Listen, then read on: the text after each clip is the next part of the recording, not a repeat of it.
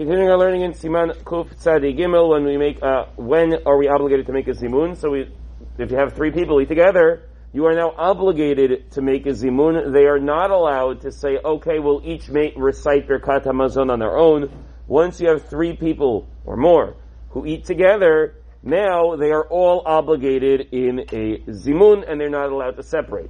That said, if you have six people eat together, well, they could separate out to make two different groups, three and three, because that's fine, because each individual is obligated in a zimun, so long as each individual still has the ability to make a zimun, because of the way you divide up the groups, so that's fine. Up to nine. You can divide them into two, into three, it doesn't really matter.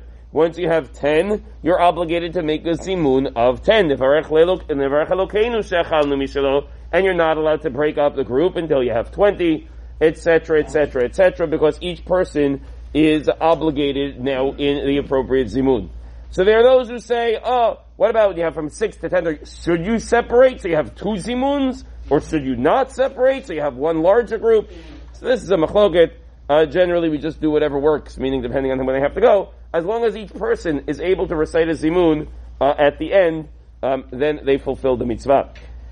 The poskim write that when you have two people, you should fi- try to find a third to join you. A, it's nice, and B, you'll be obligated in zimun. The Arizal uh, writes that it's an appropriate thing to do.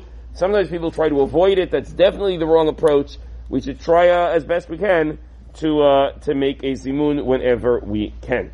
Now, what counts as eating together? This is the big challenge. So, on you know, on larger meals, sometimes it's simple. When we eat together, the meal starts, uh, particularly in Shabbat and Yom Tov, the meal starts with kiddush, ends with Birkat Hamazon. Everybody's pretty much held hostage until you know you're done with the meal. But during the week, people come and go at their leisure. When exactly does it count? So if two people are sitting together and the third person joins them and they're all eating together, so that's fine. Meaning, if we planned on eating together and someone else sits down with us, so it doesn't matter what you planned, it matters practically uh, what you did. And so long as you finished eating together, you ate together, so then you're obligated in the zimun. Uh, similarly, it doesn't matter. It, doesn't matter if you're eating the same food. It doesn't matter if you're sharing. Everybody can bring their own lunchbox. Everybody can have their own food. But so long as you're joining together, either at the same table or around around a certain area together, you're joining together for a meal. Then that would count as a uh, that would count as a zimun. Similarly, if um, similarly, but if one, let's say they started together and one wants to get up and go, goes, I'm done. I see that you guys have another 10, 15 minutes till, you know, your break is done, till your lunch is done. You want to go. I need to go.